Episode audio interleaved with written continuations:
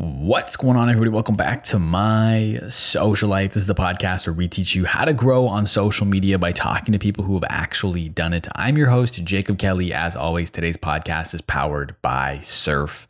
And today is a takeaways episode. And if you're here, what a takeaways episode is, is where I sit down and break down those recent podcast episode of the week. And today we're discussing my conversation with Michael Lazerow. Now, if you haven't had a chance to listen to the full podcast with Michael yet, I highly recommend you go back and do so. It'll be the one right below this episode in your podcast app. But if you don't have time to listen to a one hour interview, I respect your time. So, quick TLDR on who Michael is Michael is a serial entrepreneur who has founded several successful media companies, including Buddy Media, which was acquired by Salesforce. I believe I could be wrong, but the number reported number was around seven hundred million dollars. Was acquired by Salesforce, and today he's a co-founder of and managing partner of Velvet Sea Ventures, which is over four hundred million dollars worth of assets under management in the Web three and NFT space. And if you're new to what, if you don't know what those terms are. So Web3 basically encapsulates. This is a very quick and layman's explanation, but encapsulates crypto, NFTs, and, and all the things like that. Um, and so if you're wondering, like, why did you, why have Michael on the podcast? You know, that this podcast was supposed to be interviewing YouTubers and TikTokers, which 100% that's a valid question to ask. Um, but first off, if you have the opportunity to speak to somebody like Michael, you don't turn that opportunity down. And two, there's probably going to be a few more NFT and Web3 interviews coming on the podcast over the next several weeks. Um, one, just because I think it's important for content creators like yourself to understand the space because it's only going to become more and more prominent in your world, in the creator economy. I saw a stat, I think, I'm trying to think what it was. I think it was you need to sell, maybe it was like 100 NFTs as an, as, as, a, as an artist, if you're a musician, you need to sell like, I think it was like 100 NFTs at point or 10 NFTs. It was a crazy number at like 0.25 Ethereum. And that is the equivalent of getting 1 million streams on Spotify. So Web3 NFTs, crypto, this whole world is going to change the dynamics for a creator and their audience, the creator and their community. Uh, and so it's important, I think, you know, I we're to for you if as a listener of the show to get some early, if you aren't in it already, to get some more knowledge and, and, info and learn about the space because it's going to be important in, in the coming years. I, I, truly believe so. And so I was lucky enough to get Michael. And another reason for that is I was recently at VeeCon, uh, which is Gary Vee's convention, and that the, pod, the the conference, a big theme of that conference is around Web three and NFTs, and I was able to book podcast guests based on the fact that I was going to be at VeeCon. So I met some people, I reached out to some people before. The intent was to record some podcasts there. We had some scheduling conflicts, so I ended up recording zero podcasts at VeeCon. I lugged all my gear from Canada to the states to do that, and it just every single interview we had lined up fell through. And uh, anyways, so there's going to be some more conversations around Web3 NFTs coming on this podcast, likely in the next couple weeks, next coming weeks, I should say. Maybe not next three weeks, but who knows? There's more interviews coming. Uh, Michael is the first one, and I think this is going to be a very difficult one to top. I had an unbelievable conversation with Michael. And again, if he's listening to this, Michael, thank you for taking the time out of your day to come on the podcast. I had had a great time chatting with you. I have a lot of takeaways here. Now I try to keep these episodes under 15 minutes. I got a lot of takeaways here. I'm going to try and fire through these bullet point times to be respectful of your time. Um, but I have, I have more more takeaways than normal from my conversation with Michael. So my first takeaway here, I'll just get right into these, is that Michael's superpower is hard work. You know, there's that that cliche saying, but you know, cliches are cliches for a reason. That hard work beats talent when talent doesn't work hard. And, you know, if you have talent and you work hard, it's pretty hard to stop you. And I think that that's interesting because you know I'm I'm trying I'm I'm a big believer in trying to do more of can just focusing on controlling what I can control. And you can control how hard you work. And I do understand, you know, there's some nuances conversation that there is also balance in life and take, you know, it's not all work all the time. And I understand that. But since we're talking about VeeCon, one thing Gary talked about at the conference was we live in a world of and. We live in a world of or when we should be in a world of and, where it's not hard work or balance. It can be hard work and balance. They don't need to be mutually exclusive things. Now, it's just the first thing I noted down. You know, we were talking, I asked Mike, like, what is your superpower? And the first thing he said was hard work, because you can control that. You can also control the hours you're working hard. You know, hard work doesn't have to be 18 hours a day. You could work really hard for nine hours a day, and then you have the rest of the day to do whatever you want. But I thought that was an important thing. You know, someone as successful as Michael, who's who's again, he sold his one company, Buddy Media, for um, around seven hundred million dollars. But he also, I believe, every other company leading up to that, the product companies, they were also acquired. So he's wildly successful at, at many different companies and fields. And the first thing he said his superpower was was hard work. Another thing that I will say that just, you know, I granted I, I haven't known Michael very long. I've spoken to him for one hour and I did some research before.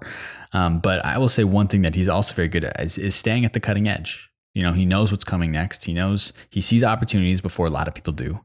And I asked him how he did that. And he said the one thing, you know, he says he reads a lot. Well, yes, reading is important, kind of staying up to date on what's happening, of course. But what he also said too is, is he's very curious about innovation. And you know, and the quote he had, and I quote, I wrote it down here, was if it's been done before, it loses interest for me. You know, it's it, if it's never been done before, is that that's where he gets curious. And you know, I, I don't want you to overanalyze the, the it's never been done before. You know, like when I hear, you know, when like my brain when it's never been done before, I think of going to the moon for the first time. It's never been done before. You know, but I think you also can look kind of that's obviously looking at a macro. That's a big picture, but I think we can also zoom in a little bit because it's not like you're looking for, especially now with NFTs, you're not looking for the first NFT project because it's never been done before. But what are NFT projects doing that no other NFT project has done before? Or what are other content creators doing that has no creator has ever been done before? You know, like Jimmy or Mr. Beast wasn't the first YouTuber ever, but he was the first YouTuber to do it in the way that he's currently doing it with these massive, massive investment and reinvestment into his channel. A lot of paying money out to his subscribers in the videos just building incredible sets for one-off videos. You know, he's doing YouTube in a way that's innovative, that's never been done before. And so that's innovation.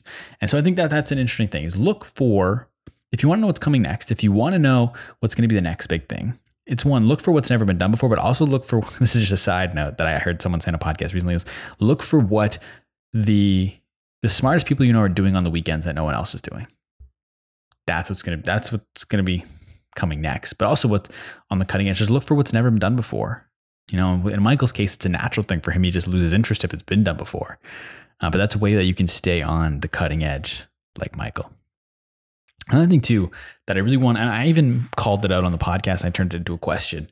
But one thing that Michael has done throughout his career that's allowed him to stay at the cutting edge is he is has the ability, he's humble enough to go back to being a beginner and having a beginner's mind you know, despite all of the success that he's had, he's able to do that. And that's rare. You know, even for people who have had a lot less success than Michael has had in their careers, already get a level of arrogance that they know what they're doing. You know, Michael's quote here, another one that he said, there's a few quotes that he said that were just awesome in this podcast. But he said, you know, people think when you make a lot of money, you know everything. But the truth is, you just got lucky. And of course, like talking, there's hard work behind that luck. You know, luck is when prepper, what is it? Luck is when preparation and I don't know what the exact quote is, but luck happens. You're, you're, the likelihood of you getting luckier increases the harder you work, the more you work. The harder you work, not the more necessarily. The harder you work, we'll say. But there is a level once you find success, you know, you you tend people, not you specifically, but people tend to think about you and you think about yourself that you know what you're doing because you've had success. And it's hard to have success and kind of be at the top and willingly walk back down the mountain to the bottom to start the climb all over again. That's not easy, and not a lot of people can do that. And I, and again, Michael has done it with NFTs. I'm sure he's done it previously in his career. And see, he, but he says he loves the beginner's mind. You know, he loves something new. And when he finds that thing that he sinks into, you know, he, he dedicates himself to it. That's how he's able to stay at the leading edge. He's looking for what's curious. When he finds something or looking for what's innovative, when he finds something that's innovative, he has the ability the hum, the, like I said, the ability to restart from zero and become a beginner all over again. And he dedicates himself to it. You know, he's talking about when it came to NFTs, he was learning. He when he was started learning, you know, he was taking time after family dinner. I think it was like three hours or something. He was locking himself in a room and he he was reading and watching videos and talking to people he knows in the space, just trying to do everything and anything that he can to learn. And I just think that that's something worth commending and something that you should remember. You know, sometimes I even feel like, and I haven't had really much success at all, but the idea of going back to back to the beginning, I'm just kind of like, oh man, I don't know if I want to do that. But someone like Michael, again, who's one of his companies that was acquired, because he has had multiple of his companies acquired for 700 ish million dollars, give or take a few million in either direction, is willing to do that. I think you and I should be able to do that too. Now let's get into some like NFT specific takeaways from my conversation with Michael. Again, I think this is a very important space, and you should, if you haven't already, you know, if you're a creator listening to this, if you haven't explored the world even a little bit, I would recommend you do so. Because again, I think it's going to Again, we're in a bit of a dip right now. of course, you know, everything's down, which means there's a sale. There's a sale on crypto so you can get in for cheaper than you could a couple months ago. So look at it that way. But I think this has only become more prominent in, in your world, in our world, over the next coming months and years. Um, but one, one thing that Mike said that was really interesting around NFTs, and you'll probably relate to this as a creator, is NFTs are not the product, right? So don't look at NFTs as this new product thing you have to build. And the, the real product is the community. The community is the product. People don't buy an NFT. They do a little bit, but people over time, and we'll see this, this is already starting to happen and we'll see it continue to happen. You know, people have bought NFTs for artwork, of course, but the real thing that people are looking for when they buy an NFT is, at least if they know what they're doing, is they're looking at the community behind the NFT, behind the artwork, because that's what matters. You know, I remember, like, if you look at, for example, we could even use Gary's VeeFriends as an example. Yes, the, the Series 2, his new artwork is fantastic. They hired professionals to do it and it looks great. I have one. Um, I don't have a series one, but if you look at the series one, they're all hand drawn images. The art, if you were looking at it at just face value of the art, you know, they're not very good. I will gladly say that. But despite that, people were spending thousands of dollars to buy one. Why? Because of the community behind the artwork. And that is the real product. And you as a content creator, you have a advantage in this space because if you're a creator, odds are you have an audience. Even if it's small, you have an audience. Your goal as a creator is to build a community. You know, you'll have that advantage. If you know how to build a community around yourself and your content, you'll be able to do it around NFT as well. And I just think that that's an important distinction. NFTs themselves are not the product, community is the product. And with that community piece, I asked Michael, you know, Gary's ta- Gary Vee's talked a lot about like 99% of these NFT projects you see today are going to go to zero. And so what's going to separate that 1% that don't. And he said the long term success of an NFT project, just about anything in general, which again applies to you as a creator, is it requires a solid community. That is what's going to differentiate you. If you have people that genuinely care about the product, that is what's going to help it survive. If you as a creator have a community behind you that genuinely care about you and the content, that's going to sustain you in the long run. If you're somebody who has built an audience, a following, I will say, based off of doing viral TikTok trends, that's not going to be as easy to sustain as someone who's creating innovative content that's never been done before for a community that is genuinely interested in that content. And it's the same thing with NFTs, right? You want to build a pro. Actually, that leads me to my next take was how, what exactly like how do you define a successful community? How do you build a like a successful community? And Michael was saying that is rallying like-minded people around a shared interest. Sorry, like-minded people who share a similar interest. That's how you build a successful community. Like that's why you need to have a, a, mission behind your NFT or mission behind your content, behind your YouTube channel. Why are they watching?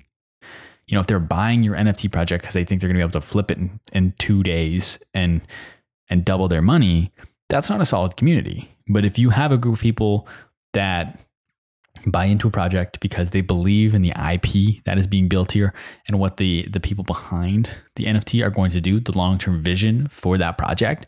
And they love that. And you know, there's good vibes in the community and the people get along and they want to see success in the community. That's going to separate. That's going to help your community survive in the long term. Same thing as a content creator, right? If you have people who want to see you win, who are who are creating additional content off of your content, you know, I see like creators, I think it's KSI will react to memes of himself and things like that that's a solid community. You know, versus like I said, versus a TikToker who went viral doing a dance. It's gonna be hard to sustain that. There's gonna be some that do. You know, Charli D'Amelio, she's probably gonna stick around for a while.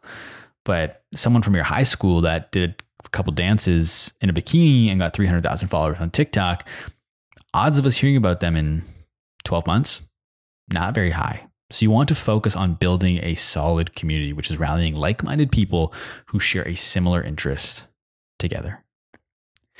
One thing too I thought was interesting with Michael, and we're, we're not going to hit the, the 50 minute mark. I apologize. I have three takeaways left, so we'll be out of here shortly. But like I said, I had a lot from talking to Michael. You know, I asked him about building his first NFT project. So Michael got in very early, relatively early to, to the NFT world. And he's only building his project now in 2022. So it's been about, what is that? I was going to say it's been a long time. It's been like a year and a bit, which is crazy. The NFT world moves it's it's fast. It's fast. It feels like we've been here for like five years. He's been, it's been like a year and a bit, probably like two years, we'll say. Just, and he's number two years since Michael's been in the NFT world. And I asked him, you know, why, why now? Why'd you wait to build your project? There's been so many projects that are popping up. People have made millions of dollars. Why have you waited? And what he told me was he was he he didn't build it initially because he didn't have any ideas and he wanted to learn. So he didn't want to just throw a project out there to make some money and and disappoint people. You know, he wanted to spend the time, like we said he did, to go back to square one, to zero, whatever, to be a beginner again. And he wanted to make sure he fully understood the space before asking people for money in the space. Right? Does that, that make sense? And two, which I think is really, really, really important. I really want to highlight this point. He didn't have any ideas. And I think that I, I, why that's important to me is, you know, you see, you don't want somebody who's going to build a business, which NFTs are, that is doing it without like, because if you don't have an idea, you're not going to love whatever you're building. If you're just trying to throw something to get there, to get a product out there, to get an NFT out there, to to make money, that's one going to be tough to sustain as a project, and two, it's going to be tough to sustain for you as an individual. You need to love what you're doing. You need to have an idea you genuinely care about. And so I like that Michael took the time. He was intentional about the project he was going to build. And now he's building one around festivals. You know, he's a big music guy. He's going to get a community of just music people involved. And so I just love that he waited for the right idea. And of course, again, it's there's a conversation here around there's a nuance of waiting too long for the perfect idea and rushing in with just a half baked whatever. Let's just get it out there so we can make money, right? There's there's a middle ground here. And I think that's a lot of life. You know, it's not black and white. There is a lot of gray. But I like that he waited a certain amount of time for the right idea and to learn properly about the space before asking people for their money. I have two other things that Michael said. Now I'm jumping to my last two points here. These are non-NFT related. These are just two profound things that Michael said at the end of the podcast that I really want to, to highlight for you here. You know, the first one is he was talking about how people, you know, young people now, they go through so much pain and misery for one moment for social media. You know, people talk, you know, it's like they go for a hike early in the morning. They hate the hike all the way up there. There's bugs. It's hot. They're not enjoying themselves. For that one picture on Instagram, that they can post to their friends so that they can let them know, hey, I look at all this cool stuff I'm doing. Even though they hated the whole hike, they don't like it. You know, they don't like. They didn't like it at all. They're tired. They're grumpy. They fought with their spouse because they both got up early and they were both grumpy, so they had an argument on their way up. But they got that picture. You know, people go through so much pain and misery for one Instagrammable moment, and he just said that, and I was like, damn that is good. You know, and, and it made me realize too, like that's why I don't know if you follow me on Instagram or not. I'm not using this like a plug, but what I've tried to start doing is instead of posting the Instagrammable moments, I'm posting, and I'm not trying to say like I I know what I'm doing, and this is this isn't why I did this. I might have had a goal in this year with New Year's was to take more pictures and to keep myself accountable. It was to post a photo dump on Instagram every single week um, of like seven to 10 photos every week from my week. So it just keeps me accountable to take more photos because I want those memories. And, anyways, but so now I'm taking all these photos. One thing I noticed, and, and actually my good friend Hayden Cashin pointed out to me when we were at VeeCon, because I was posting photo dumps every day at VeeCon. Just got enough pictures I knew I wasn't going to have. I could have had enough pictures I could post seven to 10 every day. So I was doing that. And what Hayden said to me, which I thought was interesting, and I didn't realize I was doing this, was that the the photo dumps aren't necessarily highlights; they're just moments. And I'm not going out of my way to take these special, cool photos. Just all the I just take them when I'm in the moment, and I don't go my way to create that moment. It's the moments that I'm in naturally. And Hayden kind of pointed out that you know it's not the highlights; it's just it's just the moments. And I think that's really cool. And hearing my kind of talk about how people go through pain and misery for that one Instagrammable moment, I was like, yeah, no, they do. And I didn't realize that I was doing the reverse of that, where I'm just taking pictures, which also, but I have been that person who's looked for the Instagram moment and has cared about what my grid looks like, what my, you know, what are people going to see when they land on my page, which still does matter to an extent. I get it. But, you know, it's, it's more so my new approach to Instagram, social media, and Instagram, my TikTok's different, but for my Instagram, for these pictures, is just live my life and, and post that instead of revolving my, my life around what I'm going to post And I just, Michael said it on the podcast. And it was just profound. I really liked it. And so I wanted to throw it in here at the end. And the last thing I will say, my last takeaway, which was the last answer Michael gave on the podcast, was I asked him, you know, what's the, he talking about a really important question. You know, it's are you working on the right things? Things, plural, maybe singular, potentially. But the actual quote was, are you working on the right things? And it's an important question to ask yourself. You know, it's kind of, we can even tie it back into the previous takeaway around people are going through pain and misery for one Instagrammable moment. I believe that people are going through so much pain and misery at work to say they have a cool fucking title. I believe that. I genuinely believe that. I've been like that. You know, I ran a business that I didn't enjoy, but I could say I had my own company. I was an entrepreneur. You know, I, I believe that, you know, people, you know, are you working? So it's important to ask yourself, are you working on the right things? Does it make you happy? Do you enjoy what you're doing? Are you wasting your time? Should you be working on something else? But it all boils down to that one question Are you working on the right things? And you should ask yourself, take some time, think about that question genuinely, because it's important. You know, you got one shot here, as far as we know, on this earth. So wasting it doing something you're not excited about isn't worth your time. Your time is valuable. I think it's valuable. I think you should too. So ask yourself, are you working on the right things? But I would say that this was a valuable use of your time listening to this podcast. I appreciate you so much for taking time to check out this episode. Whether you're listening the entire way through or you only listen to bits and pieces, if you listen to my interview with Michael as well, or you only listen to the takeaways, I really appreciate you for taking time to check this out. Do me a big favor, go and follow Michael on Twitter. Go and check out his NFT project, Superfest. I didn't talk about a lot in here, but I, if you're a music fan, especially a music festivals fan, I highly recommend you check it out. I'll make sure it's linked in the show notes down below so you can find it. If you'd like to follow me, you can find me everywhere on social media at the Jacob Kelly. Feel free to come and say hello. My DMs are always open. If you did enjoy today's podcast, be sure to share it with a friend, either this takeaways or better yet, the interview with Michael. I would really appreciate if you share it with just one person who you think could could do could find some value from listening to this. And if you enjoyed it yourself, please consider leaving us leaving us a positive rating and review and subscribing to the show. I put up brand new interviews every single Tuesday and a brand new takeaways episode like this is an audio exclusive where I sit down and break down the most recent podcast episode of the week every single Thursday. As always, today's podcast is powered by Surf. Thank you once again for listening. We'll talk soon.